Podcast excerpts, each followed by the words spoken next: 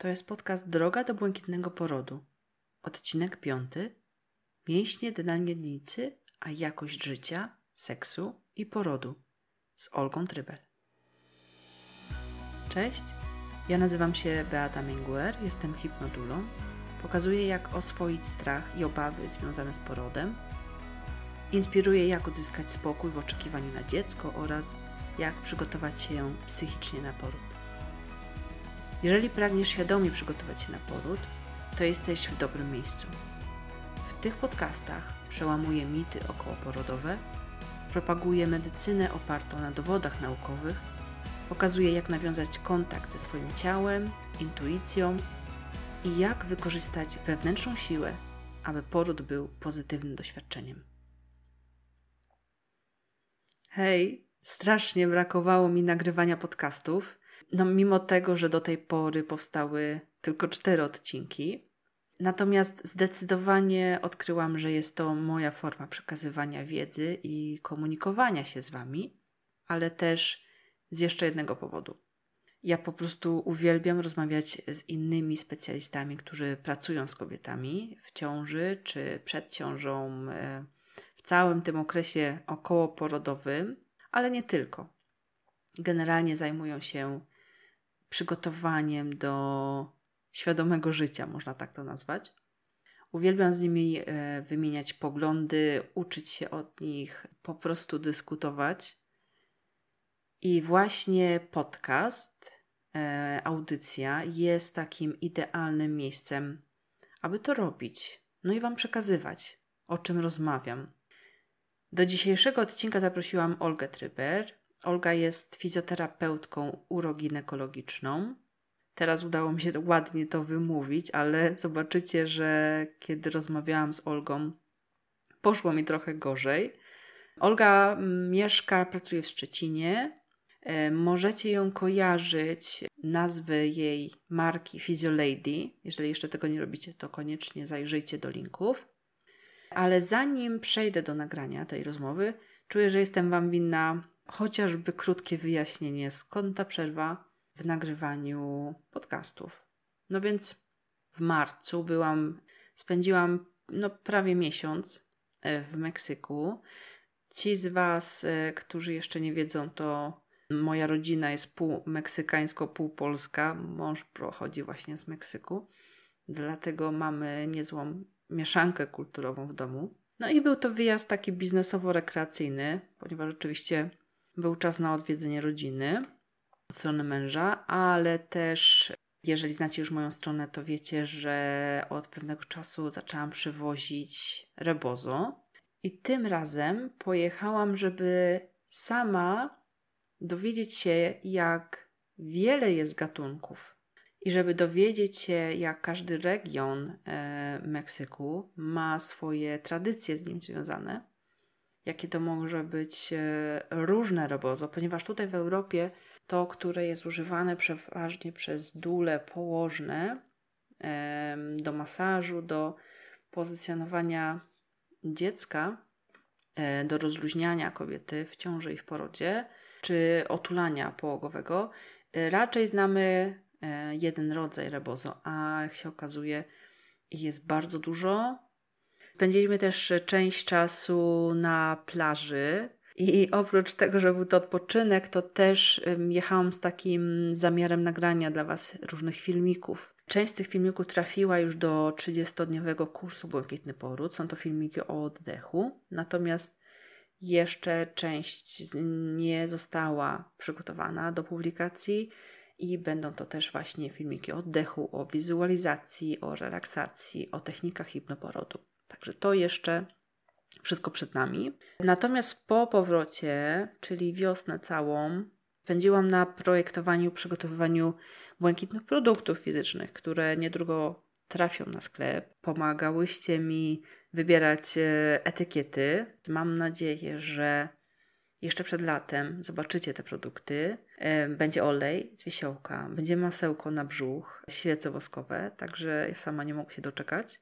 I co dalej? W maju, w maju za, rozpoczął mi się maraton prelekcyjny.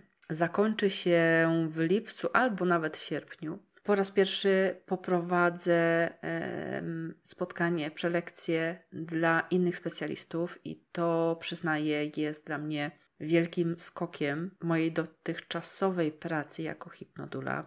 Tej właśnie prelekcji e, podczas e, Międzynarodowego Szkolenia Laktacyjnego zaczyna się mój maraton. Będzie też prelekcja podczas targów Mama Ville w Warszawie. E, będzie prelekcja podczas takiego wydarzenia Misja Mama w Krakowie, Świadoma Mama, także no i w lipcu oczywiście na początku lipca będzie Mama Gathering, gdzie również e, jadę i na wszystkie te wydarzenia serdecznie, serdecznie Was zapraszam. Mam nadzieję, że Was zobaczę, ponieważ jest mi zawsze bardzo miło. Jest to takie bardzo budujące, kiedy wśród słuchaczy są błękitne twarze Wasze, ponieważ wiem, że jesteście ze mną i wspieracie to, co robię. Na koniec jeszcze chciałam powiedzieć, że już w połowie czerwca będą najbliższe lekcje surfowania, czyli dla niewtajemniczonych e, jest, są to takie trzy dni darmowe, kiedy możecie zobaczyć, jak wygląda przygotowanie do błękitnego porodu, dowiedzieć się trochę o technikach hipnoporodu, pracy z ciałem, e, oddechem, przekonaniami i na nie właśnie bardzo serdecznie Was zapraszam.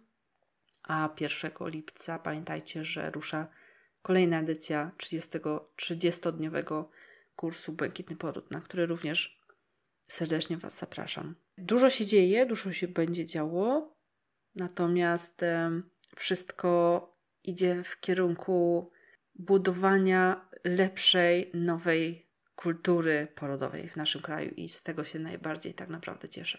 Ok, a teraz y, przeskakujemy do rozmowy z Olgą. Cześć Olga. Cześć. E, miło mi e, powitać Ciebie na podcaście e, Droga do Błękitnego Porodu i po pierwsze powiedz naszym słuchaczkom, słuchaczom, czym się zajmujesz? Jestem fizjoterapeutką. Specjalizuję się w terapii kobiecej, czyli bardzo delikatne mięśnie dla miednicy, mięśnie brzucha, przepona. To jest, to jest moja działka. Mhm, Okej. Okay. Wiem, że przez wiele lat pracowałaś ze sportowcami, w tym tancerzami baletu dla opery w Szczecinie, prawda? E, natomiast gdzieś po drodze zmieniłaś koncept i zaczęłaś zajmować się fizjoterapią stricte kobiet. Dlaczego i co spowodowało, że właśnie zmieniłaś tą ścieżkę? Hmm. Byłam sobie fizjoterapeutą sportowców, dlatego że sama jestem sportowcem, biegam na długich dystansach i bardzo dobrze się z tym czułam. Ale zaszłam sobie w ciążę, trzecią moją ciążę. E, okazało się, że dziecko rośnie bardzo duże. Urodziłam w 38 tygodniu Antosia z masą 4200. E, przy mojej masie takiej bezciążowej około 50 kg, no to jest jednak wyczyn. E, no i poród niestety miał swoje powikłania. Rodziłam drogami natury.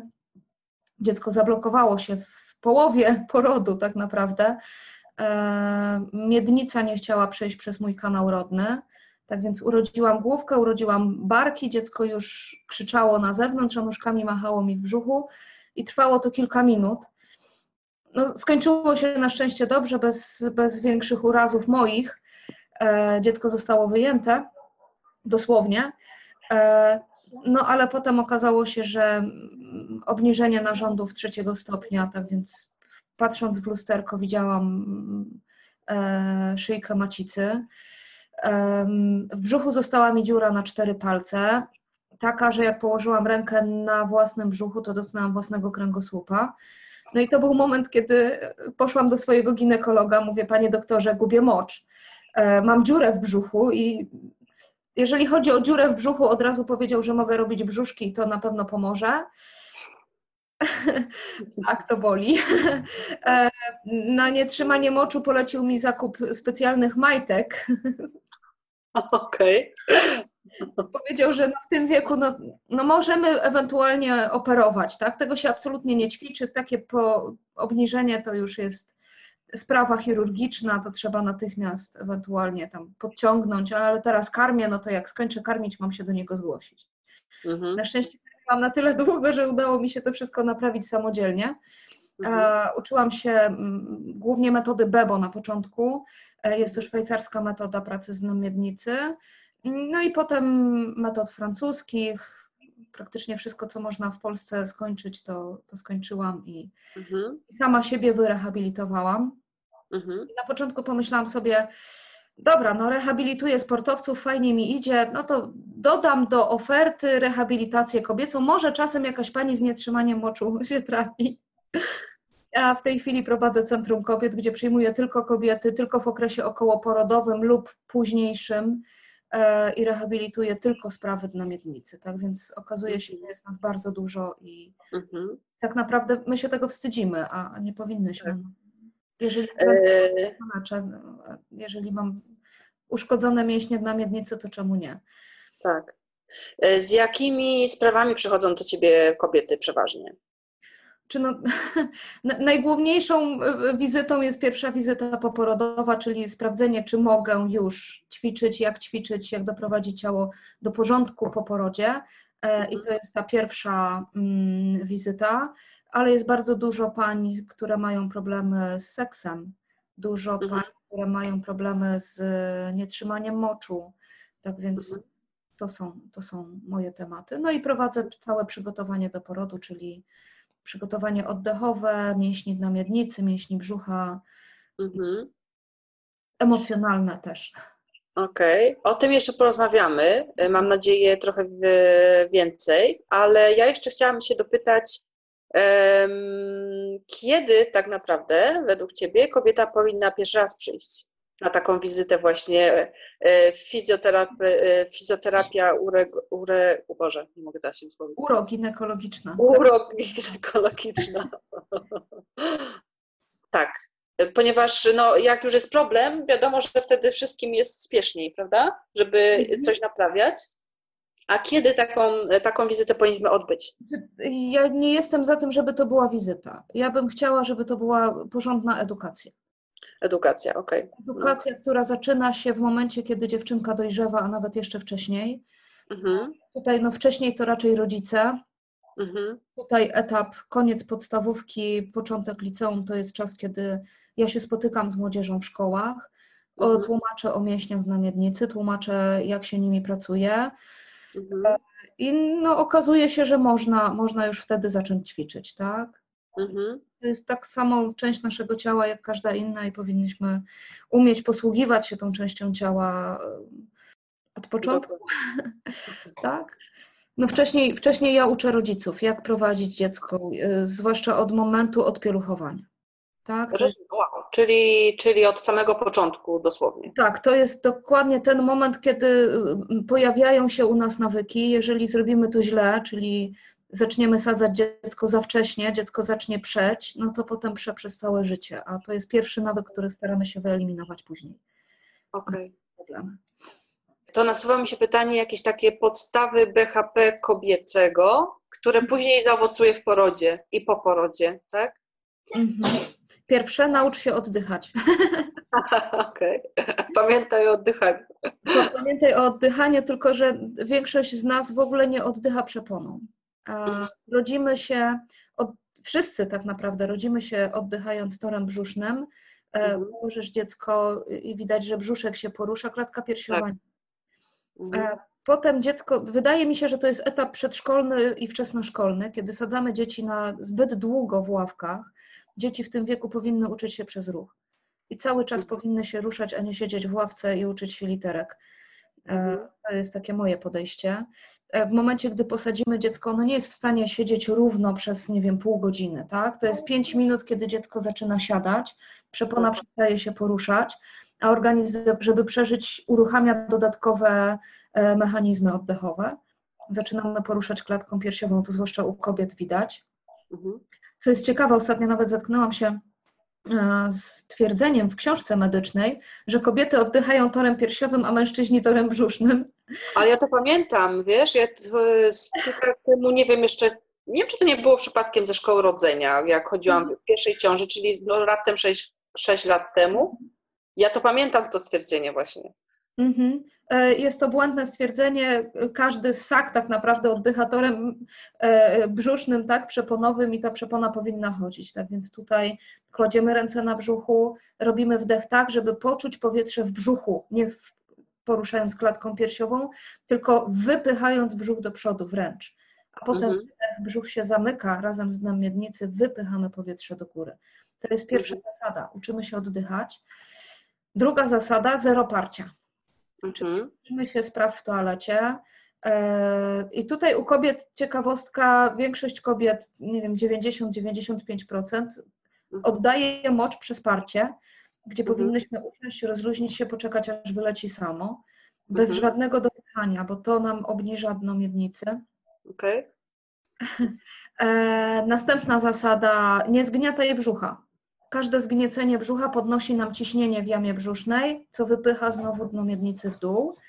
Mm, następna ważna zasada to jest napnij w wysiłku i to jest e, cała ta podstawa, czyli za każdym razem, kiedy idzie ciśnienie z brzucha, kiedy kichasz, kiedy kaszlesz, kiedy dźwigasz, nawet kiedy się śmiejesz, dno miednicy powinno zostać podniesione, tak? I powinniśmy umieć to zrobić świadomie, z czasem wchodzi to w nawyk i dno miednicy reaguje już odruchowo. Ale no, na początku trzeba to wyćwiczyć. Okej, okay, jasne. Tyle z takich podstawowych zasad? Mhm. To jest to. Do tego dokładamy ćwiczenia, tak? Czyli każda zdrowa kobieta w ciągu dnia powinna napiąć dno miednicy 50 razy.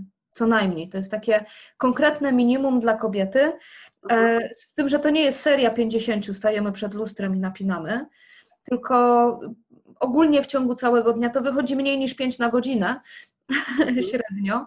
E, to ma być napięcie. Jak czuję, że dno miednicy zostało napięte, przechodzę do rozluźnienia i w tym mhm. momencie znowu muszę poczuć pełen luz w dnie miednicy i dopiero napinam znowu. Błędem jest takie napinanie na krótkim odcinku, tak? Musimy pozwolić rozluźnić się mięśniom. No i jeszcze jedna zasada, poruszaj miednicą. To jest ćwiczenie kobiece. W ruchu miednicą dno miednicy będzie się napinało i rozluźniało. Tak więc każda kobieta powinna cały czas gdzieś tam w różnych czynnościach ten ruch miednicy uruchamiać. Czyli taniec chociażby, albo... Taniec, tak. E, po prostu machać, machać biodrami, tak? Machać biodrami, machać. Machamy biodrami. E, czy jesteś w stanie powiedzieć, jakby tak na sucho, jak można poczuć, czy dno miednicy na właśnie podnieśliśmy? E, powiem tak. E, kiedyś uczyłam tylko opowiadając o tym i panie czuły, że tak, podnoszę, rozluźniam, albo mówią, kurczę, nic nie czuję. Mhm. Przeszłam na metodę szwajcarską. Metoda szwajcarska uczy z lusterkiem. Czyli okay. każda pani, która trafia do mnie na wizytę, siada z lusterkiem, ja opowiadam, tłumaczę, co widzimy, w jaki sposób ma poruszać, a ona patrząc w lusterko próbuje ten ruch wykonać. I tak naprawdę dopiero wtedy, kiedy to zobaczymy, można też użyć e, kontroli palca, czyli wkładamy palec do pochwy, układamy e, dłoń na kroczu, e, mhm. wtedy czujemy, czy napinamy, czy rozluźniamy. Mhm. I dopiero wtedy, kiedy mamy jakiś feedback dodatkowy, nie tylko czucie, gdzie nie wiem, czy robię, czy nie robię, dopiero wtedy wiemy, jak to czuć, tak? Czyli uczymy się z lusterkiem. No tutaj powiem, e, w Polsce mamy naprawdę duży problem ze skrępowaniem w ogóle, żeby spojrzeć sobie w krocze. Panowie nie. Każda wizyta w toalecie to jest dotykanie, tak więc u nich tak. E, od razu seks jest dużo lepszy, tak? A tak mm. naprawdę nasz kobiecy seks może być dużo, dużo lepszy niż męski, znaczy, o ile możemy to w ogóle stopniować, tak, tak. dlatego że mamy więcej zakończeń nerwowych jednak w naszej łechtaczce, w komorach łechtaczki. E, mhm. e, tak więc no, my się nie dotykamy, my się nie oglądamy i potem dziwimy się, że nie potrafimy napiąć i rozluźnić. Tak więc mhm. zaczynamy od nauki, gdzie to jest, jak to wygląda, jak to czuję, czyli z dotykiem, czyli z napięciem i dopiero mhm. wtedy jesteśmy w stanie prawidłowo napiąć i rozluźnić.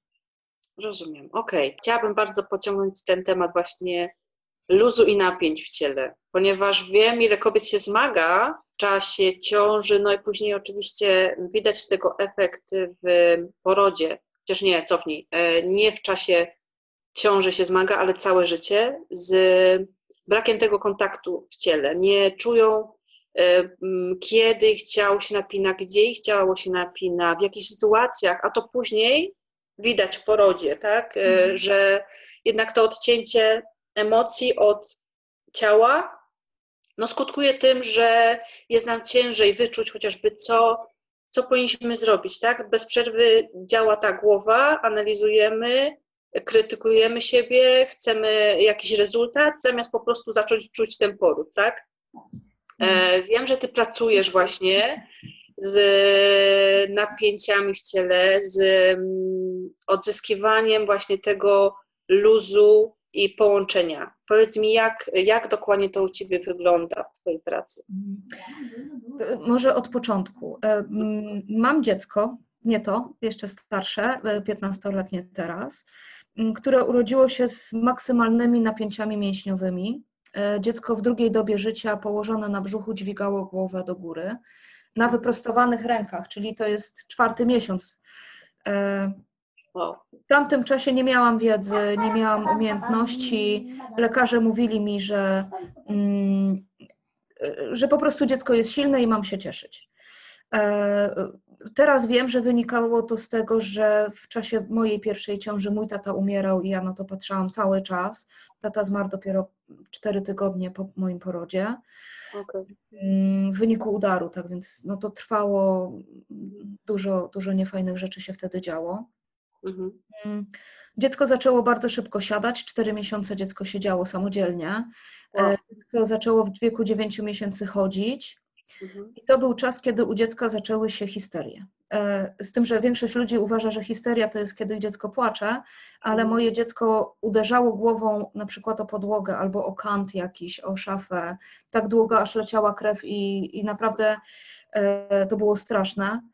Mhm po prostu moje dziecko czuło ból w ciele przez to, że było cały czas tak napięte, tak? I próbowało się jakoś dostymulować. To był czas, kiedy zaczynałam naukę fizjoterapii e, i poszłam na kurs gimnastyki mózgu metodą Denisonów. Tam uczyłam się pracy z napięciami mięśniowymi, tak naprawdę, e, okazuje się, że to nie tylko mózg napina nasze mięśnie, ale napięcie mięśni stymuluje nasz mózg do stresu, luzu, relaksu, e, koncentracji itd., tak itd. Tak Więc na napięciach mięśniowych całego ciała możemy pracować z głową. E, I teraz to mi się pięknie, pięknie wszystko łączy po latach. Ja co prawda z dziećmi napracowałam bardzo, bardzo krótko, bo mając w domu niepełnosprawne dziecko i w pracy niepełnosprawne dzieci, po prostu już nie dawałam rady psychicznie, mhm. więc musiałam to porzucić. E, no i teraz uczę, uczę ludzi. E, przez pewien czas prowadziłam takie zajęcia dla firm, gdzie całe zespoły były budowane na podstawie napięć mięśniowych i tego, jak ludzie mogą się uzupełniać i tego, jak ich. Stresuję. Dziękuję. Stasiu zauważył, że jestem spięta. Proszę bardzo. Jaki mądry. Dziękuję. Już jest ok. No i teraz tak. Rodzimy dziecko. Co prawda ja trzy razy rodziłam totalnie nienaturalnie, co prawda drogami natury, ale strasznie żałuję, że te porody nie były takie zgodne z naturą, bo widziałam mm, porody domowe, porody w domach narodzin, Mhm. I, I, to jest zupełnie inny świat. Mhm. Mm. Taki poród y, to jest praca w głowie, tak? Poród jest to rozluźnienie i to jest, no jakby to nie zabrzmiało, relaks. Macica napina się zgodnie z naszym rytmem, ale my mamy puścić, my mamy pozwolić temu dziecku przyjść na świat, a nie wypychać je na siłę. Tak? E, w pracy z dziećmi, no mam trójkę dzieci, widzę, że nie da się człowieka do niczego zmusić tak? E, jeżeli e, idzie to naturalnie, no to jesteśmy w stanie wszystko zrobić. Jeżeli jest opór jakikolwiek z którejkolwiek strony, mm, nic nie pójdzie. I to samo z ciałem. Przywracamy naturę, przywracamy naturalny oddech, przywracamy przede wszystkim tutaj luz z głowy, tak? No ja pracuję na napięciach mięśniowych, troszeczkę z wizualizacją, Mm, czyli wychodzimy na łąkę i się relaksujemy na słoneczku. Tu pani rodzi, a między skurczami zrywa kwiaty. E, ale ja bardzo dużo też e, wyprowadzam z ciała, czyli z ruchu naprzemiennego, z napięć e, głównie taśmy tylnej, czyli tego, co mamy z tyłu. Mm, tutaj pracuję nad, nad luzem, nad wyjściem mhm. do natury z powrotem. Mhm. Co byś poradziła kobietom, które dopiero przygotowują się do ciąży, ale wiedzą, że właśnie chciałyby zacząć pracować nad swoimi napięciami w ciele chociażby? Mhm.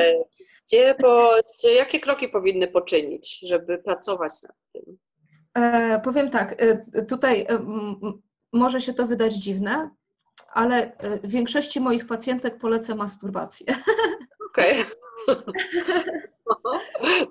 Dlaczego? Dlatego, że w tym momencie, okej, okay, mówię to przy moim dziecku. Tak. Stasiu wszystko wie.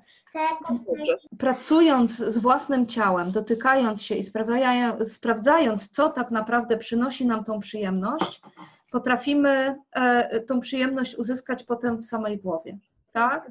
Jest to, jest to e, ta sytuacja, gdzie pani przychodzi do mnie po porodzie i mówi, seks nie jest fajny, tak? Nie, ja, ja tam nic nie czuję, albo wręcz przeciwnie, ja nie jestem w stanie w ogóle nawet zacząć, bo mnie to boli.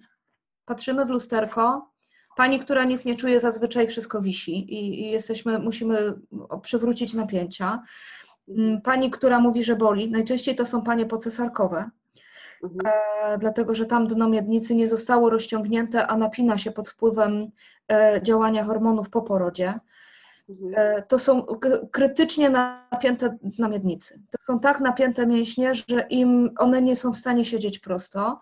Za każdym razem, jak siadają, to bardzo delikatnie, powoli puszczają. Mm, to są panie, które nie są w stanie nawet użyć tamponu. I to jest tragedia, moim zdaniem, bo mhm. e, często trafiają do mnie panie, którym małżeństwo się przez to rozpadło. Tak? No bo minęło trzy lata od porodu, a ono nie jest w stanie współżyć. Mhm. I tutaj no, nie mamy tej wiedzy, nie mamy tej wiedzy, w jaki sposób działa nasze ciało. I mhm.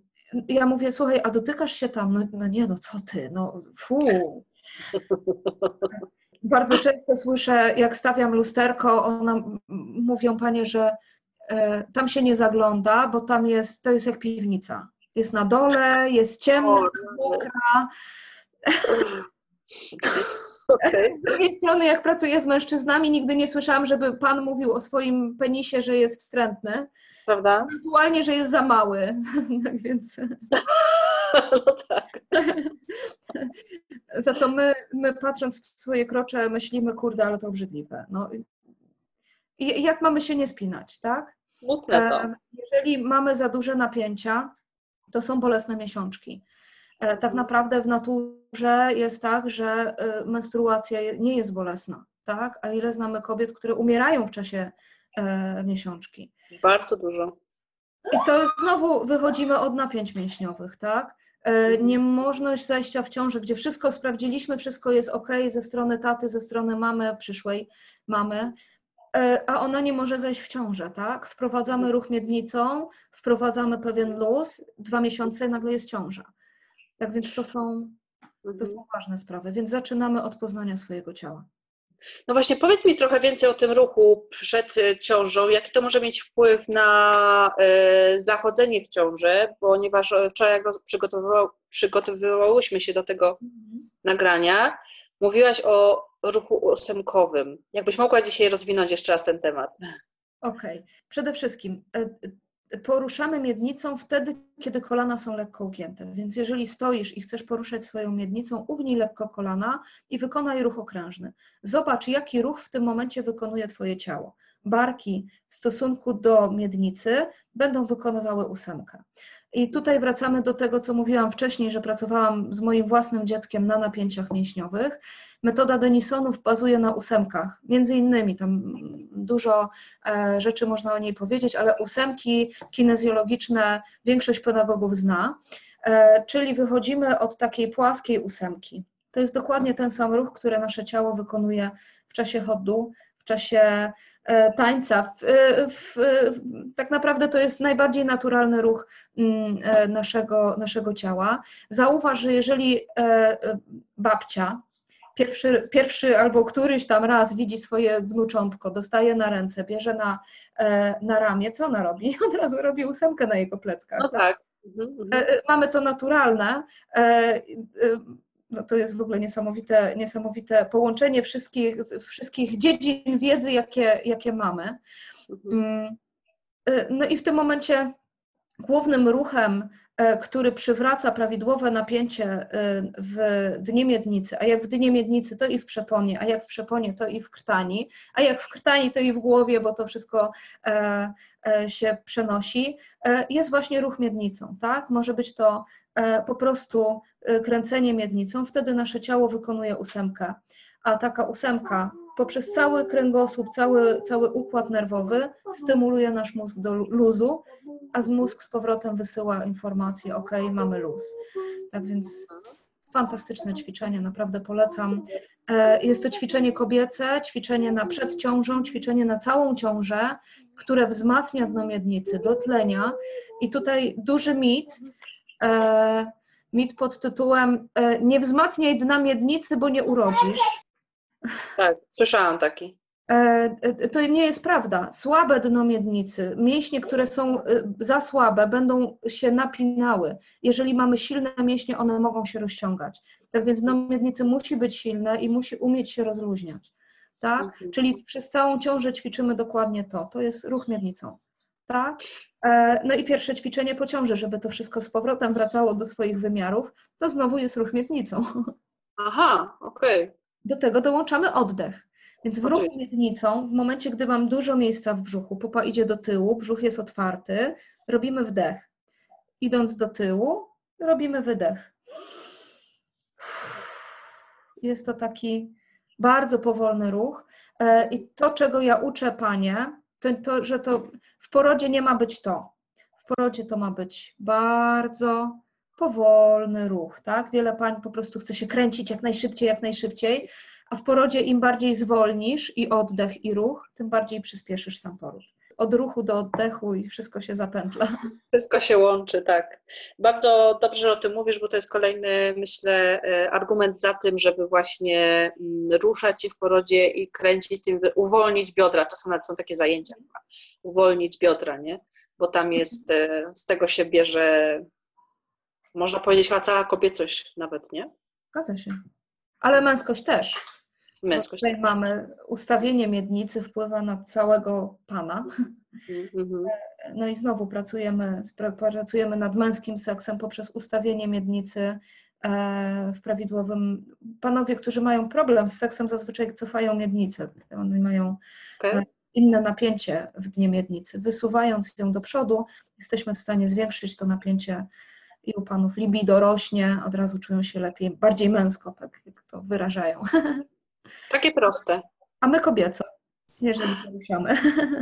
Całe życie próbowałam być bardziej męska, wiesz? Pierwszy mój zawód to w ogóle ratownik medyczny. E, Aha. Pracowałam w wojsku, Wow. pracowałam w pogotowiu ratunkowym. Chciałam udowodnić, że jestem, mogę robić wszystko, co mężczyźni, taka super feministka. I zawsze przeszkadzało mi to, że y, gdzieś tam e, e, miałam być bardziej kobieca. Nie wiem, jakąś sukienkę założyć, spódniczkę, cokolwiek.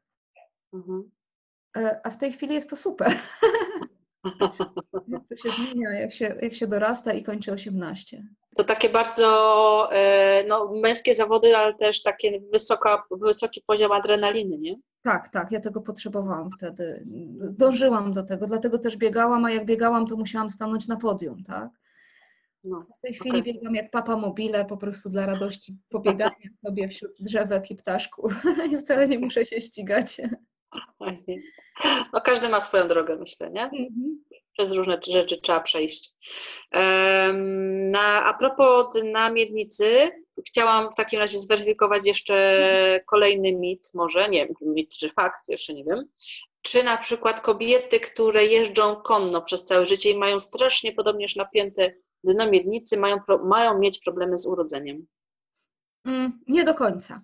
Powiem tak, każda kobieta, która trenuje, a nie rozluźnia dna miednicy, będzie miała problemy z urodzeniem, tak? To są też biegaczki, to są też y, chyba każda pani uprawiająca lekką atletykę, to są też tancerki baletu na przykład, z którymi miałam do czynienia i które też y, w swojej postawie mają bardzo mocno podniesione dno miednicy, ale one nie poświęcają czasu na luz. Okay. Za to obserwuję z drugiej strony, świetnie rodzą śpiewaczki, świetnie rodzą aktorki, bo one pracują dnem miednicy w dwie strony. Ostatnio Aha. miałam wielką przyjemność badać panią, e, która jest aktorką w Anglii. Po prostu zakochałam się w tym dnie miednicy, że krocze po prostu fantastyczne, chciałabym takie mieć. E, I tutaj pracując też z emisją głosu, bo ostatnio zaczęłam się tym bawić, e, bardzo fajnie wpływamy na dno miednicy. Tutaj też, tutaj też e, e, sprawa porodowa. Jeżeli Mhm. pani zaciska tutaj, żeby tylko nie krzyczeć w czasie porodu, to mamy też zaciśnięte tam. Wystarczy, że zacznie krzyczeć i mamy od razu pełne rozwarcie. Tak. Znowu, znowu poziomy ciała. Dobrze, że o tym mówisz. Y, Czasem zdarza mi się słyszeć na przykład takie wątpliwości. Dziewczyny relacjonują swoje porody. Na przykład powiedziały, Mhm. że one krzyczały, ale to wcale jej w ogóle nie pomagało. To ich męczyło. No już wspomniałam o tym, że nie rodziły w niefajnym miejscu i ktoś tam miał do tego jeszcze pretensje, że ona wydaje dźwięki. Nie? E, jak rozróżnić? Czy jak, e, no przypuszczam, że też jest kwestia oczywiście praktykowania tego przed samym porodem, nie już w trakcie porodu, prawda? Cały czas powinniśmy pracować nad tym, że mamy otwarte gardło, w takim mentalnym znaczeniu, tak? Wyrażamy swoje opinie, stawiamy granice, jesteśmy asertywne i tak dalej, ale też wydajemy takie głębsze dźwięki, a nie tylko takie. Czy ja Dokładnie. dokładnie. E, E, Polecasz. Wychodzimy w ćwiczeniu. E, Wracamy do ruchu, tak? Czyli mamy wdech, mamy wydech. W wydechu robimy na początku Mhm. z czasem otwieramy krtań i wychodzi nam a. I to a jest takie bardzo, bardzo niskie. I to jest ten dźwięk, do którego dążymy potem w czasie porodu. To nie ma być czyli Właśnie. wszystko zaciśnięte, tylko robimy a naturalnie po prostu wypuszczamy powietrze przez lekko napięte struny głosowe, tak? Czyli Mhm. wychodzimy od tego ha. Jeżeli potrafisz zrobić ha, ha zamyka nam dno miednicy brzuch, Mhm. Przechodzimy do A, które Mhm. e, będzie już kontrolowało napięcie. Mhm. Okej. Oglądałaś filmy Bo poród to ruch? Mm-mm. To jest taki obraz austriackiej reżyserki z Domu Narodzin. Bardzo polecam Ci Mhm. y, zobaczyć. Obraz trzech porodów dziejących się na, jakby na żywo, y, trzech różnych troszeczkę scenariuszy, natomiast jak właśnie ruch ma wpływ na to, jak dziecko przychodzi, jak kobieta rodzi, jak się czuje i tak dalej. Od emocjonalnego stanu po, po właśnie to, jak poród y, się toczy. Wiadomo, że to wszystko się łączy, no ale było bardzo fajnie pokazane, jak różne pozycje wpływają na ten cały proces. Cały film jest przesiąknięty takimi właśnie niskimi, fajnymi dźwiękami. Mhm. Kobiety wzdychają, mruczą, wydają to właśnie niskie A. I dla mnie to jest zawsze fascynujące, bo wiem, że jakby, jakbyśmy wyłączyły wizję, to przypuszczam, że ludzie by nie poznali, czy to jest seks, czy to jest poród. Nie? Mhm. I to jest taki dla mnie, uważam, no, stan, do którego każda kobieta powinna dążyć, takiej e, no, wolności, otwartości, nie wiem jak to nazwać tak naprawdę, nie? Powiem Ci więcej. e, Są prace, można przeczytać na blogu Mama Seksuolog Karolina Piotrowska, taka Szczecina. Karolina pisała pracę na temat właśnie porównania seksu i porodu. Mm. E, okazuje się, że hormony dokładnie w tej samej sekwencji są wydzielane, dźwięki Mhm. dokładnie w tej samej sekwencji. E, Mhm. tak więc tak, masz rację, to wszystko e, się zazębia znowu. E, ja powiem więcej. Ja w momencie, gdy uczę pary przygotowania do porodu, tego co pan może w czasie porodu, e, no to, to jest bardzo bliskie seksu. Tak? Gdzieś tam przytulenie, dotknięcie piersi, znowu wyrzut oksytocyny, tak? E, Mhm. Wspólny taniec, gdzie partnerka no nie ma już siły na przykład się poruszać, opiera się o ścianę, e, a on podchodzi do niej i on porusza jej miednicą, tak? Czemu nie? E, Tak więc tutaj znowu wychodzimy do tego samego, do tej samej sekwencji, tak? Se- Seksualnej tak naprawdę i Mhm. do naszej no było, nie było zwierzęcej natury. Tak, tak. Czym więcej sobie na to pozwolimy, tym poród jest e, łatwiejszy, znaczy nawet nie mniej bolesny, ale po prostu łatwiejszy dla nas jako doświadczenie, nie? Bo to może nadal być długi i, i ciężki proces, ale jakby psychicznie dużo mm, fajniej to zostaje później w głowie niż e, coś, z czym walczymy, nie? Tak samo jak z naszą seksualnością na co dzień, tak myślę. Albo, albo kwestia właśnie e, doboru osoby towarzyszącej, nie? Mamy modę na, na branie mężczyzn no, na porodówkę. Różnie to wychodzi, prawda? E, Też później w ich życiu, tak? Bo nagle się okazuje, że w takich ekstremalnych przypadkach nie mogą na siebie, znaczy mężczyzna na przykład nie może patrzeć na kobietę, tak? Bo pierwszy raz zobaczył jej krocze. Nie wiem, no. Różnie bywa, tak? Jakie, powiedz mi, e, na co stawiasz największy nacisk, jak przygotowujesz pary właśnie do porodu jeszcze? Przede wszystkim y, na psychikę. W momencie, gdy przychodzi do mnie para, mm, y, mam zajęcia y, gdzieś tam grupowe, gdzie jest pięć par na sali i obserwuję ich i zawsze przychodzą do mnie potem na masaż i rozmawiam z nimi, tak? E, I przy, przy swojej pani to pan zawsze odpowiada tak, tak, ja chcę, ja chcę, a widać takie wycofanie i czasem im mm, wręcz sugeruję, mówię, wiecie, e, może jest ktoś, kto, kto no, sprawdziłby się lepiej w czasie tego porodu, byłby z nią. e, Przede wszystkim nie byłby w czasie porodu, bo ma być, tylko dlatego, że chce e, w tym uczestniczyć, tak jak instytucja Duli, tak? która ma wspierać kobietę w czasie porodu. No tak samo, tak samo tutaj. Mm. Tak. No, to, to jest to, tak?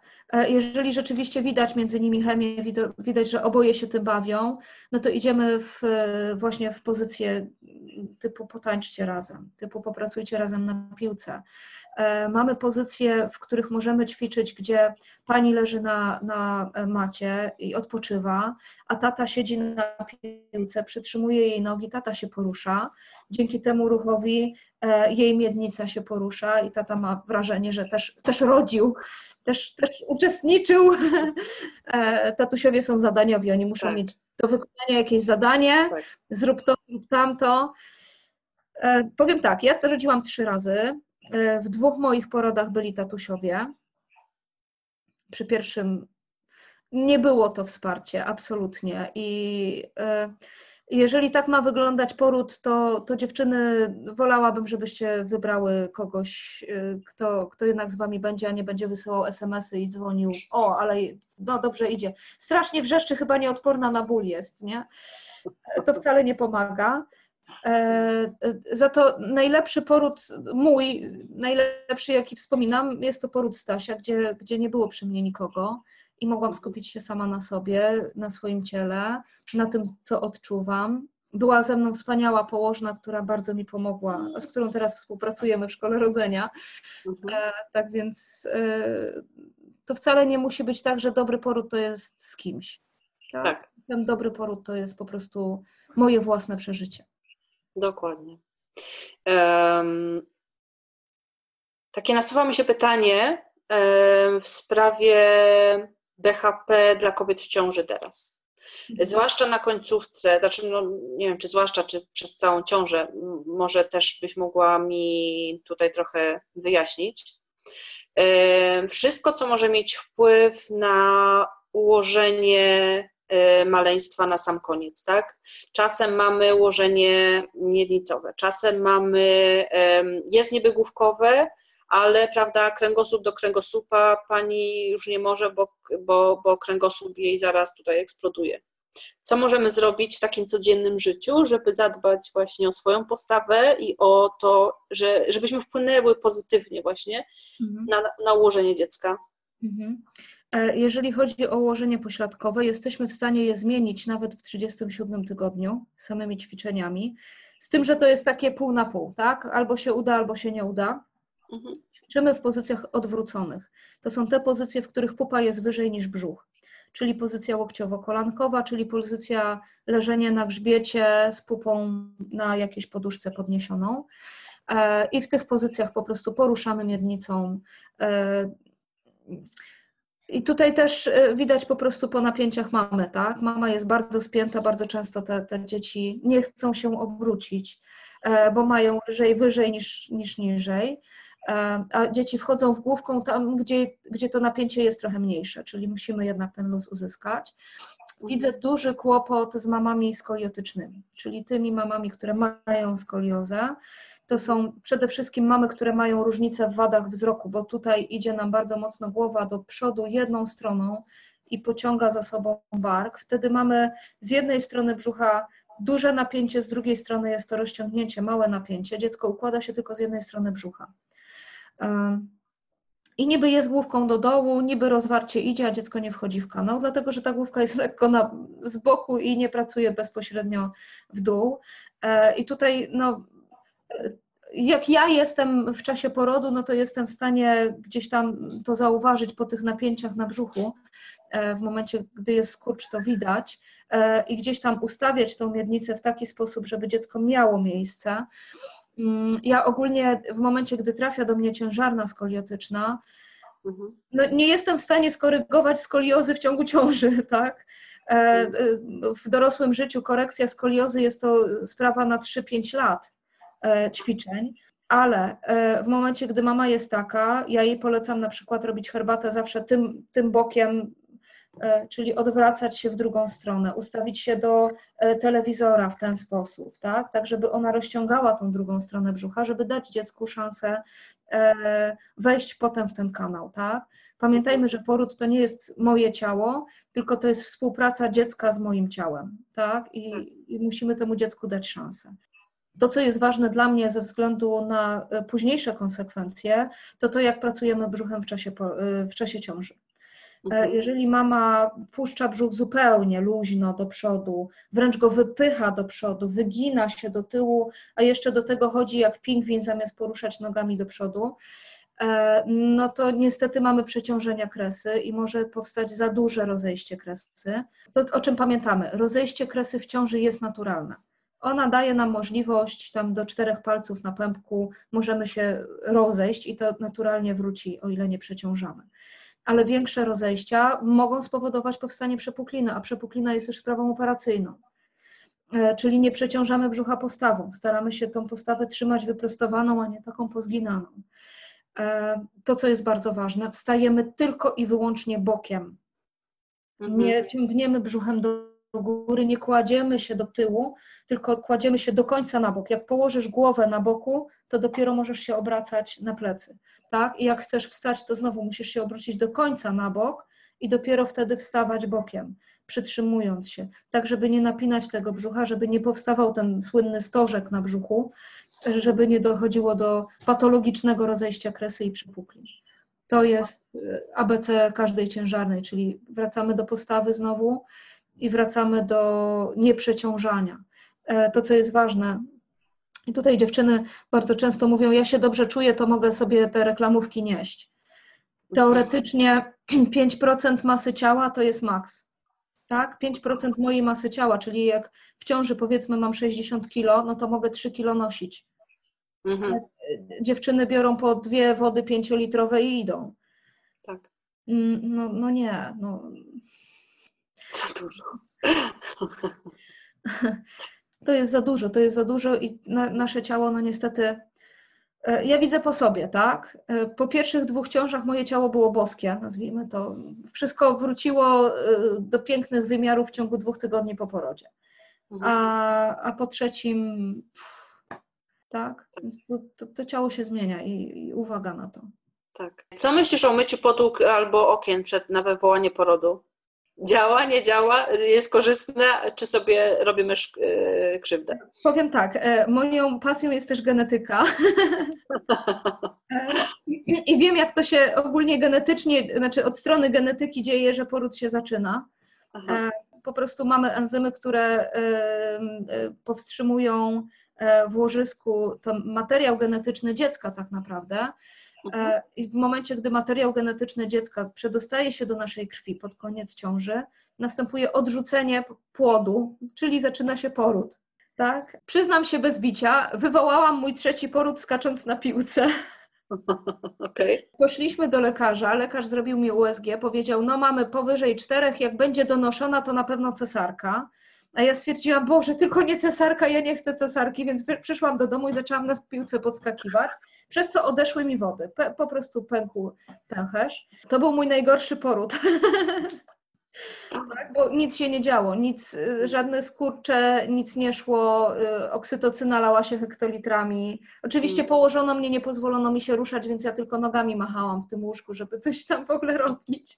Nie, nie. Okej, te rzeczy, które naturalnie gdzieś tam wywołują w nas y, y, ruch, znowu barki, miednica, nie powiem, żeby wywołały poród, tak, ale będą stymulować w stronę, ciało w stronę porodu. Tutaj ciekawostka, na wszystkich kursach nas fizjoterapeutów uczą, czego nie wolno robić w czasie po- y, masażu ciężarnej, bo mogę wywołać poród. Mhm. Więc ja, mistrz marketingu, wymyśliłam sobie, jeja, zrobię masaż, który wywołuje poród dla kobiet, które mają donoszoną ciążę. Dobre. Tak, takich masaży wykonałam z 50, robiąc różne rzeczy, których nie wolno w czasie ciąży, bo wywoła poród, tak? Oczywiście panie 40 tydzień, ciąża donoszona, wszystko fizjologicznie. Powiem tak, jeżeli ciało było już gotowe i jakieś skurcze się zaczynały, no to ten masaż rzeczywiście powodował, że się nasilało. Ale jeżeli nic się nie działo, to ja mogłam te panie gdzieś tam nawet obijać pięściami i nic nie szło. E, Sprawa wywoływania porodu w sztuczny sposób, gdzieś tam popędzania natury, e, e, nie działa. Nie działa. Nie działa, nie działa. Tutaj po prostu dużo hormonów, dużo oksytocyny, dużo dotyku, dużo rozluźniania. E, Drugi, trzeci masaż za, za, zawsze już działał, tak? No ale to trzeba serię dzień po dniu i wtedy, wtedy to idzie, tak? A Mhm. Jakieś tam sztuczne, ja muszę umyć okno, bo mam już dość. Myłam okna, nie działa. Okej. Chodziłam po schodach, poszłam na siłownię, mamy taki orbitrek za tym, za oknem. Nie, nie działało.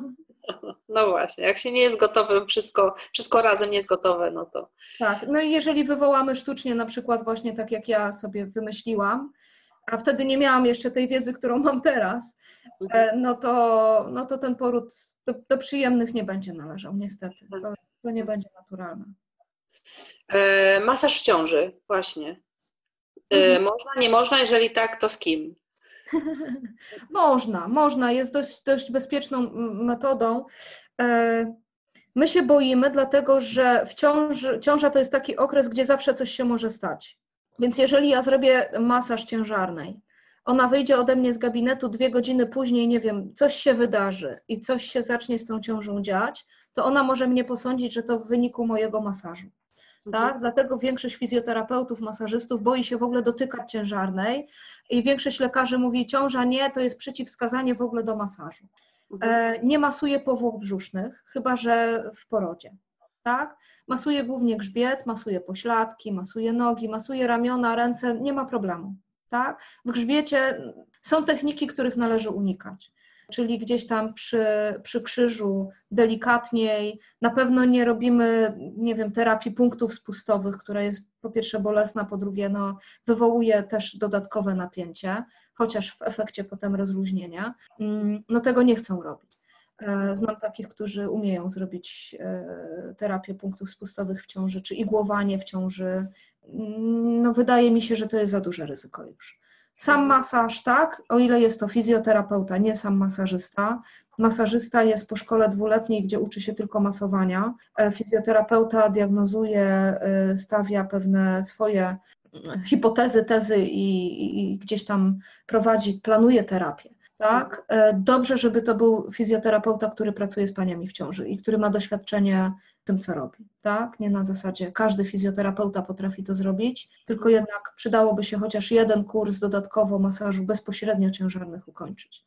Mhm. okej. Po porodzie. Pierwsze czynności, jakie powinna kobieta poczynić, e, żeby zadbać o siebie, to Oddychać. znowu. To jest pierwsze ćwiczenie, które robimy jeszcze mając dziecko brzuszkiem do brzuszka na sobie. Tak? Znowu uruchamiamy przeponę, uruchamiamy brzuch, żeby to wszystko zaczyna, zaczęło pracować. Tuż po porodzie nie jest to przyjemne, bo każdy ruch napięcia brzucha będzie powodował dodatkowe napięcia macicy, co jest dobre, bo pozwala tej macicy szybciej się obkurczyć, oczyścić i tak dalej. Tak więc jak najbardziej. E, na sali poporodowej zaczynamy od ćwiczeń przeciwzakrzepowych, czyli rączki, czyli nóżki i dopiero potem wstajemy. Tak? Dotyczy to i pań e, e, naturalnie rodzących i przede wszystkim cesarkowych.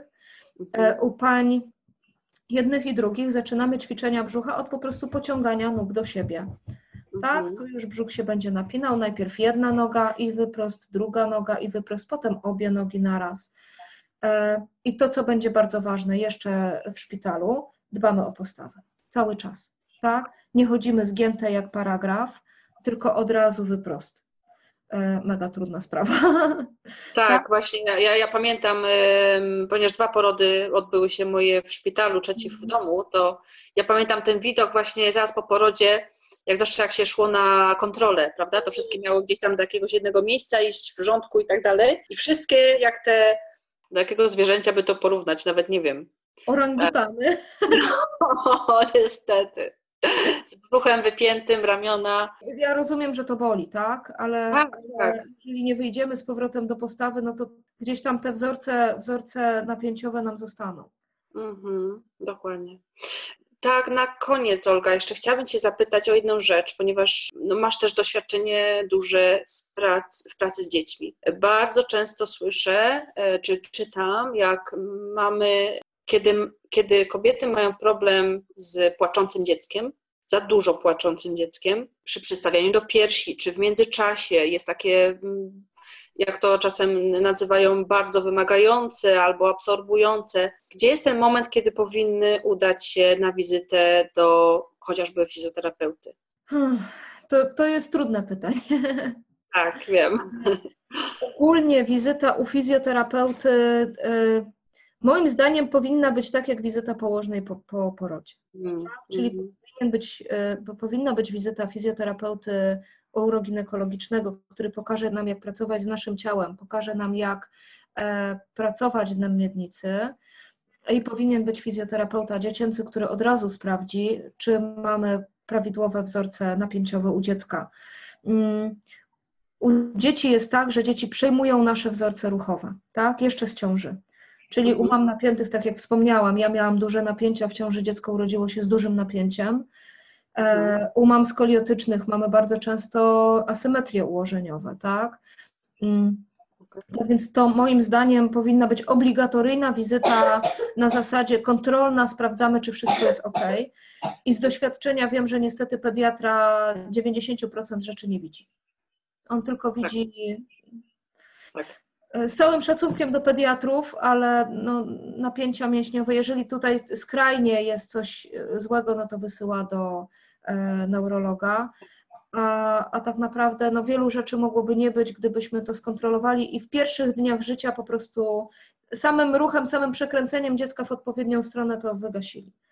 Tak, Tak. więc e, e, jeżeli chodzi o takie dzieci mm, du, mocno wymagające, zawsze poszłabym do fizjoterapeuty, który zajmuje się e, napięciami mięśniowymi u dzieci. Przede wszystkim takiego, którym no, z tym pracuje. Tak? No bo e, fizjoterapeuci dziecięcy też niektórzy bardziej lubią z postawą u starszych dzieci pracować, a niektórzy z maluszkami, którzy gdzieś tam po prostu na odruchach. E, I to, co jest też bardzo ważne i bardzo ważna informacja, dziecko uczy się waszych napięć mięśniowych. Więc jeżeli dziecko płacze, a ja się w tym napinam, to dziecko jeszcze bardziej się napina. I, i, i nie, ma, nie ma opcji, żeby tak nie było, tak? Tak więc y, y, znowu będziemy, będziemy przerabiać napięcia mięśniowe rodzica. Tak? Tak. Jeżeli mamę to za bardzo denerwuje, a, a tata jest powiedzmy ogarnięty, niech tata przytuli, tak? Tak, dokładnie. Znaczy mnie w ogóle ym, zastanawia fakt, znaczy zastanawia, ym, ale z drugiej strony ja wiem, że ileś tam lat temu ja sama miałam takie podejście, że cokolwiek się dzieje, czy z nami, czy z dzieckiem, pierwsze kroki to się poczunia y, do lekarza. Mhm. Nie ma, tej, nie ma jakby w społeczeństwie wiedzy czy świadomości, kto, jakie zawody są od czego tak naprawdę, nie? Gdzie na przykład jest, nie wiem, problem z karmieniem, lekarz, pediatra, gdzie, gdzie nie mają tego szkolenia. Tak.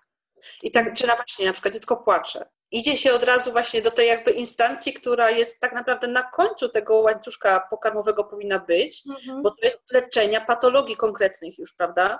Lekarz ma leczyć. Lekarz A- zajmuje się patologią, Tak. nie, To jest nie jakby- biologii, tak naprawdę, niestety.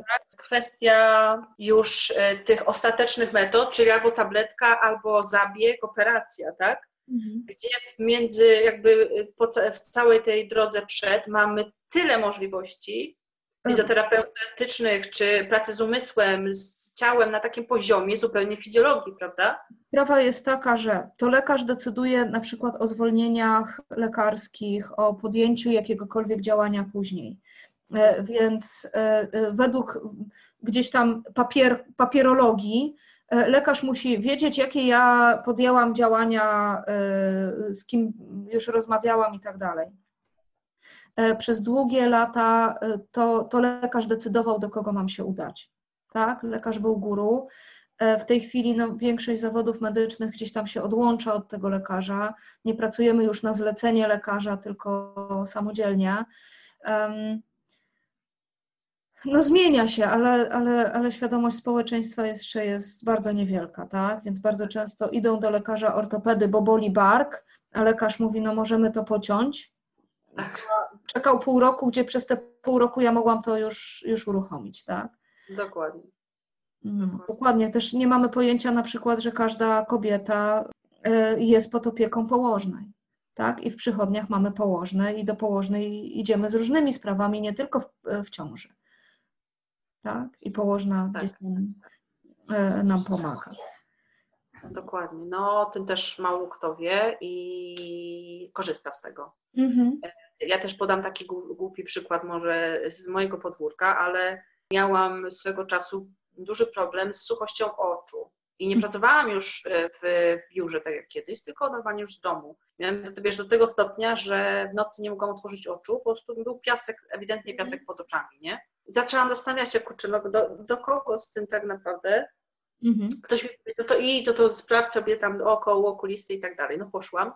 Jedyne, co usłyszałam, to dużo osób tak tak ma. To była pierwsza diagnoza. Druga diagnoza, no w sumie to nic się nie da z tym zrobić.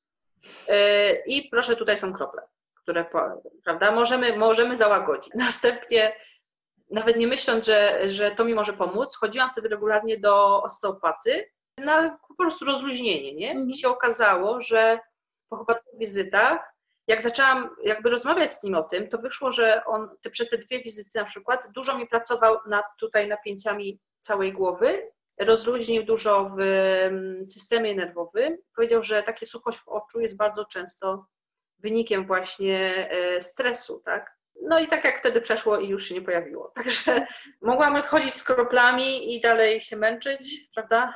A się okazało, że to jest... E, Inna ciekawostka, większość osób nie ma zielonego pojęcia e, o, o tym, że fizjoterapeuci mają swoje specjalizacje.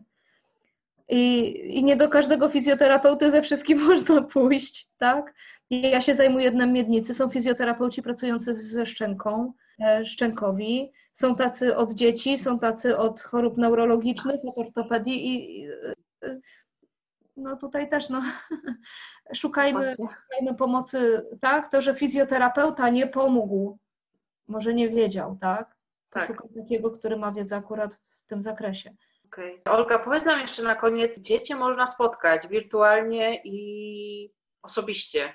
Wirtualnie Physiolady, wszystko co Physiolady to ja.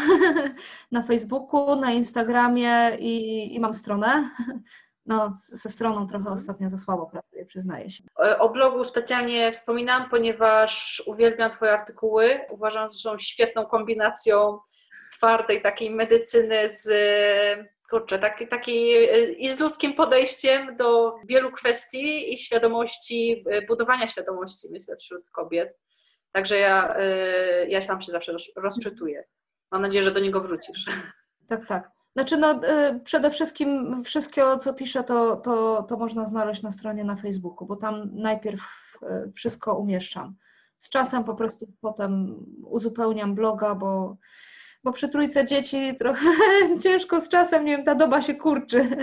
No, ale Tak. zapraszam na Facebooka przede wszystkim, to Wszystkie linki umieszczę w nagraniu do tego podcastu Twoje, y, także będziecie mieli namiar też właśnie na, na stronę Olgi.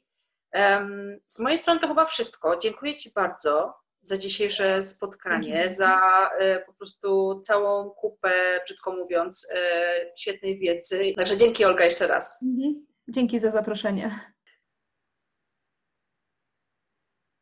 Mam nadzieję, że zapamiętałyście albo spisałyście wszystko, co Olga mówiła. Jest tego naprawdę dużo, jak same widzicie, ale to są tak naprawdę rzeczy, które bez problemu możemy zacząć wdrażać do swojego życia w każdej chwili. Nie potrzebujemy do tego ani specjalnego sprzętu, ani przygotowania, tylko trochę chęci i uważności na to, co robimy w naszym codziennym życiu. W notatkach macie linki do Olgi na stronę oraz na fanpage, e, więc zapraszam Was tam bardzo, bardzo serdecznie. Podzielcie się również tym podcastem, jeżeli znacie kobietę, która tej wiedzy teraz potrzebuje albo będzie potrzebować. I do usłyszenia wkrótce.